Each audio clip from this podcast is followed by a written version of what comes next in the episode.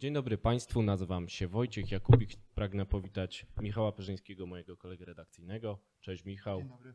E, Zaczynamy spięcie biznesalert.pl, a tematem naszej dyskusji będą Niemcy, wybory parlamentarne i konsekwencje tych wyborów dla polityki energetycznej oraz klimatycznej Niemiec. Zapraszamy.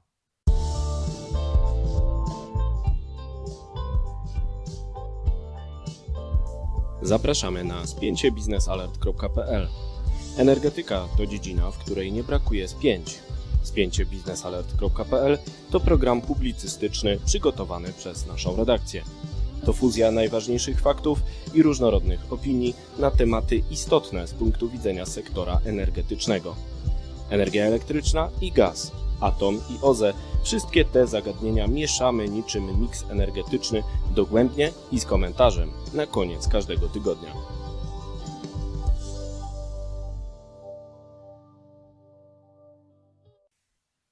Dzisiejszym spięciu zajmiemy się polityką energetyczno-klimatyczną Niemiec w kontekście wyborów. Napisałeś bardzo ciekawy tekst, w którym e, analizujesz możliwy wynik, który e, będzie warunkował powstanie koalicji różnego rodzaju, jamańskiej i, nie tylko różnokolorowych koalicji politycznych. I w tym kontekście chciałem Cię zapytać o to, czy prawdziwy jest taki dogmat, że Niemcy mają bardzo długofalową politykę i nic jej nie zmienia, nawet jakieś zmiany polityczne, te pewne prawidła polityki niemieckiej pozostają niezmienne. Czy tak samo będzie w polityce e, energetycznej, klimatycznej Niemiec po wyborach? Tak, więc najpierw przyjrzyjmy się obecnemu krajobrazowi politycznemu w Niemczech. Pomimo e, pandemii, która w Stanach Zjednoczonych e, właściwie kosztowała Donalda Trumpa jego e, drugą kadencję, o tyle e, o dziwo e, słabnące e, notowania e, rządzącej CDU w Niemczech odbiły się e, razem z pandemią. E, Jeszcze na początku 2020 roku do CDU e, zbliżali się zieloni w sondażach, zrównali się, ale na, nawet niektórych sondażach ich przegonili.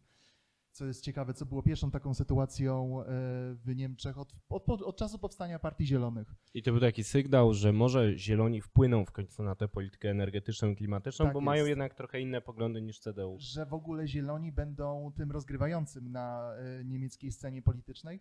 Okazało się jednak, że pomimo pandemii e, rząd, notowania rządu wyraźnie skoczyły ku zaskoczeniu opinii publicznej. I Dlaczego? Prawdopodobnie dlatego, że Niemcy dobrze oceniali e, działania rządu w sprawie, w sprawie e, pandemii koronawirusa. Czyli taka konsolidacja wokół rządu w obliczu kryzysu. Al- Klasyczne zjawisko politologiczne. Albo taka, y, to po pierwsze rzeczywiście, a po drugie to jest to, że Niemcy też byli chwaleni na arenie międzynarodowej za to, jak radzili sobie z pandemią koronawirusa. Więc tak, obecnie mamy, obecnie poparcie dla CDU oscyluje wokół 36% poparcia. Jest to bardzo, y, to bardzo stabilne poparcie. Y, Teraz drugą y, siłą polityczną są y, Zieloni, którzy O, teraz... Nie CD, nie, Nie e, SPD, to właśnie. jest właśnie, to jest, to jest właśnie bardzo ciekawy temat. Nie SPD, tylko Zieloni. Zieloni mają obecnie około 20% poparcia. E, Dopiero trzecią siłą w Niemczech e, są socjaldemokraci z SPD, co jest e, niesłychanie słabym wynikiem niemieckiej lewicy, zwłaszcza patrząc na to, że przez długie dekady ta najstarsza partia polityczna w Niemczech, bo SPD istnieje przecież od od XIX wieku, prawda? Teraz No właśnie, to co się stało? Genealogia ich wytrzebiła? prawdopodobnie to prawdopodobnie stara e, metoda Merkel na rządzenie, to znaczy no, Merkel była e, i sposób na rządzenie i utrzymywanie e, wysokiego poparcia polegał na tym, żeby podkradać swoim, swoim oponentom ich główne postulaty wyborcze i po prostu wypełniać je. Więc y, skoro wyborca takiego SPD na przykład y, chciałby, życzyłby sobie na przykład podwyż- podwyższenia pracy, płacy minimalnej, czy zwiększenia wydatków na edukację, czy na służbę zdrowia, y, skoro widzi, że robi to Unia Chrześcijańsko-Demokratyczna, widzi skuteczność, to Po co ma głosować to po co ma było dokładnie, więc w ten sam sposób też Merkel najprawdopodobniej mogła podkraść wiele głosów zielonym, tak? Jeżeli chodzi o wyjście od atomu, które przecież y, było głównym w ogóle postulatem Właśnie. politycznym. Czy dlatego Merkel wychodzi z atomu? No bo teraz pojawiają się też takie głosy, co z tym atomem zrobić, bo okazuje się, że jest potrzebny, bo nam emisje rosną, nam, czyli Niemcom oczywiście, e, przez to, że odchodzimy od atomu, więc musimy wracać do węgla. Merkel e, wielokrotnie podkreślała e, w wywiadach e, i w wypowiedziach innych publicznych, że od odejścia od atomu nie ma odwrotu i że z dzisiejszej perspektywy ocenia decyzję tę jako słuszną. Więc to jest swoją drogą konsensus polityczny w Niemczech, jeżeli chodzi o, o energetykę jądrową. Chyba AfD troszkę się nie zgadza, prawda? Ta prorosyjska partia mm, z rosnącym poparciem. AfD, y, to akurat AfD też jest y, ciekawym tematem, jeżeli chodzi o niemiecką scenę polityczną. AfD, y, przede wszystkim AfD y, jest y, jedynym ugrupowaniem y, politycznym w Niemczech, które y, otwarcie sprzeciwia się y, odejściu od y, węgla. Przecież y, przypomnijmy, że AfD ma najwyższe poparcie we wschodnich landach Niemiec. W, Blisko Polski. Blisko Polski, ale przede wszystkim w tych landach, które, których najbardziej dotyczy odejście od węgla, czyli w Saksonii, w Brandenburgii, też w Pomorzu, w, w Mecklenburgii, Pomorzu Przednim. Yy, tak, no i pytanie polega na tym, czy rzeczywiście AfD y, wierzy w, w, to, że węgiel jeszcze może być w Niemczech y, rentowny, czy to, czy, czy to jest raczej chłodna polityczna kalkulacja, czyli granie na takich, na niepewności ludzi, którą trzeba oczywiście zrozumieć, tak? Przecież Polsce doskonale rozumiemy, y, jak to jest, y, kiedy się planuje odejście od węgla. No sam jesteś z Konina, który chce być taką zieloną aglomeracją, Jestem- która odchodzi od węgla. Jestem dumnym koniniakiem, tak, i e, więc e, tak na własnej skórze też wiem, jak to, wiem, jak wygląda miasto, które boi się o swoją przyszłość, które, która jest, no, w przyszłości leży po prostu odejście od węgla, przede wszystkim brunatnego, prawda? W Koninie Tak. jest. Tak samo jest zresztą w. Niemczech, które też potrzebują bardziej węgla brunatnego Tak niż jest. kamiennego. Tak, e, jeżeli chodzi o węgiel e, kamienny e, w Niemczech, Niemcy już dawno zamknęły swoją ostatnią kopalnię węgla kamiennego, natomiast wciąż działa elektrownia Datteln 4 w Zagłębiu Świeżo Rury. otwarta? Świeżo otwarta, tak. W ogóle, skoro już jesteśmy przy, przy energetyce węglowej i energii wędę, to y, możemy wspomnieć o y, mechanizmie rekompensat.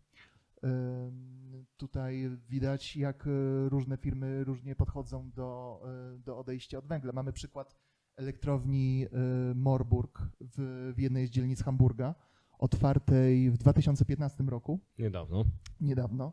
Nowiutka elektrownia y, węglowa i właścicielem jest koncern Vattenfall.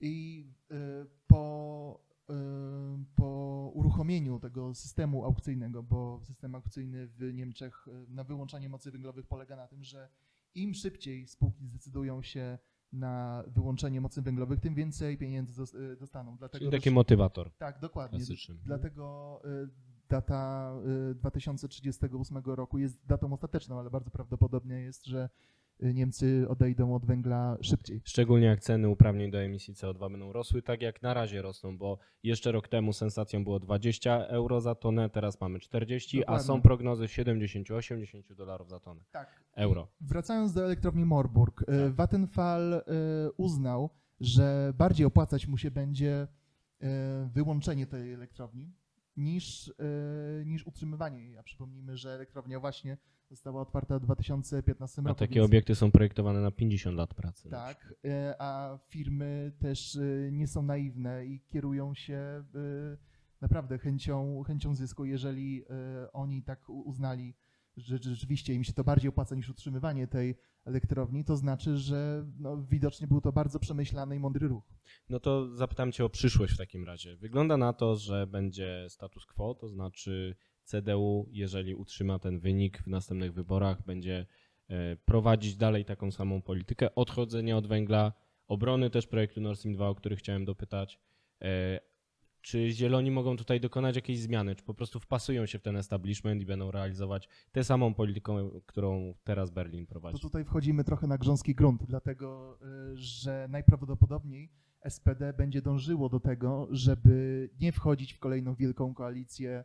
Bo się rozpłynie, po prostu się- przestanie elektorat na nich w ogóle spoglądać, prawda? Tak, przecież z wyborów na wybory SPD osiągało coraz to gorsze wyniki, więc teraz SPD ma nadzieję na to, że będąc w opozycji nabije sobie trochę tych y, punktów y, poparcia. Więc, y, a jeżeli chodzi o możliwe koalicje, więc tak, matematycznie biorąc pod uwagę to, że niemiecka scena polityczna solidarnie odcina się od AfD i koalicja z tą partią jest praktycznie wykluczona, to y, wedle arytmetyki parlamentarnej, y, y, wedle wszelkich, wedle wszelkich obliczeń, wygląda na to, że CDU będzie musiało być w koalicji rządzącej. Pytanie z kim? Przede wszystkim tutaj jest brany pod uwagę wariant z zielonymi. Jeżeli chodzi o, o Nord Stream 2, więc zieloni są partią, którzy, która się w sposób jednoznaczny sprzeciwia Nord Stream 2, ale z powodów trochę innych niż Polska. Polska zwraca uwagę na to, że e, na, na, na kontekst geopolityczny tego gazociągu, prawda, na współpracę e, z Rosją, na, na ominięcie e, Europy Środkowo-Wschodniej, na szkody dla Ukrainy, e, na, na to, na destabilizację Ukrainy, które może przynieść ze sobą ten gazociąg. Z kolei Zieloni zwracają uwagę na to, że e, Nord Stream 2 zwiększy uzależnienie Niemiec od paliw kopalnych na kolejne dekady. E, Brana pod uwagę też jest, e, jest też powrót koalicji jamańskiej, czyli e, CDU, Zieloni, FDP. Zieloni z kolei, przepraszam, liberałowie z, z, FDP też są partią, która jest bardzo krytycznie nastawiona do Nord Stream 2 i to z kolei z powodu takiego, z którym mogliby się dogadać z Polską, tak? Przecież też powodem dla którego y, oni nie chcą tego gazociągu, jest, y, jest y, postępowanie Rosji na arenie międzynarodowej. Więc w tym Czyli rośnie potencjalnie ilość krytyków Nord Streamu II w rządzie, przyszłym rządzie teoretycznym.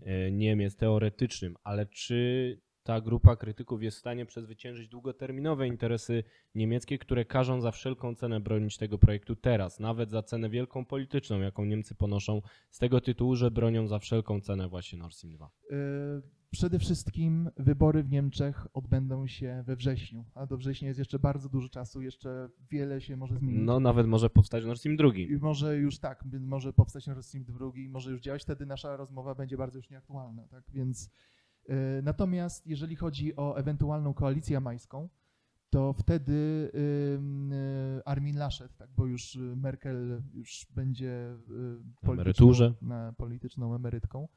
Wtedy CDU będzie miało dwóch koalicjantów, którzy się sprzeciwiają Nord Stream 2 i w CDU też jest silne stronnictwo, które się sprzeciwia Nord Stream y, 2. Przecież Norbert Rüttgen, który był bardzo silnym też kandydatem na przewodniczącego CDU w sposób jasny i jednoznaczny, y, kategorycznie sprzeciwiał się budowie Nord Stream 2, między innymi też y, z tych samych powodów, dla których sprzeciwiała się im Polska. A zatem zobaczymy, jak ułoży się ten krajobraz polityczny w Niemczech. Nic nie jest przesądzone, na pewno e, wiele się jeszcze może zdarzyć, ale może się okazać, że ten cały spór o Nord Stream 2 e, przestanie być aktualny, jeżeli ten projekt powstanie. Jeżeli nie powstanie, to, to może jednak będzie, będzie przedmiotem dyskusji. A jeśli chodzi o samą politykę energetyczno-klimatyczną, to rewolucji być nie może. Raczej nie. Raczej nie, nie będzie rewolucji w Niemczech, ale będziemy się przyglądać mimo to Mimo. wszystkiemu na bieżąco z Michałem, z całą resztą redakcji. Dziękujemy Państwu bardzo za kolejne spięcie biznesalert.pl. Dzięki, do usłyszenia.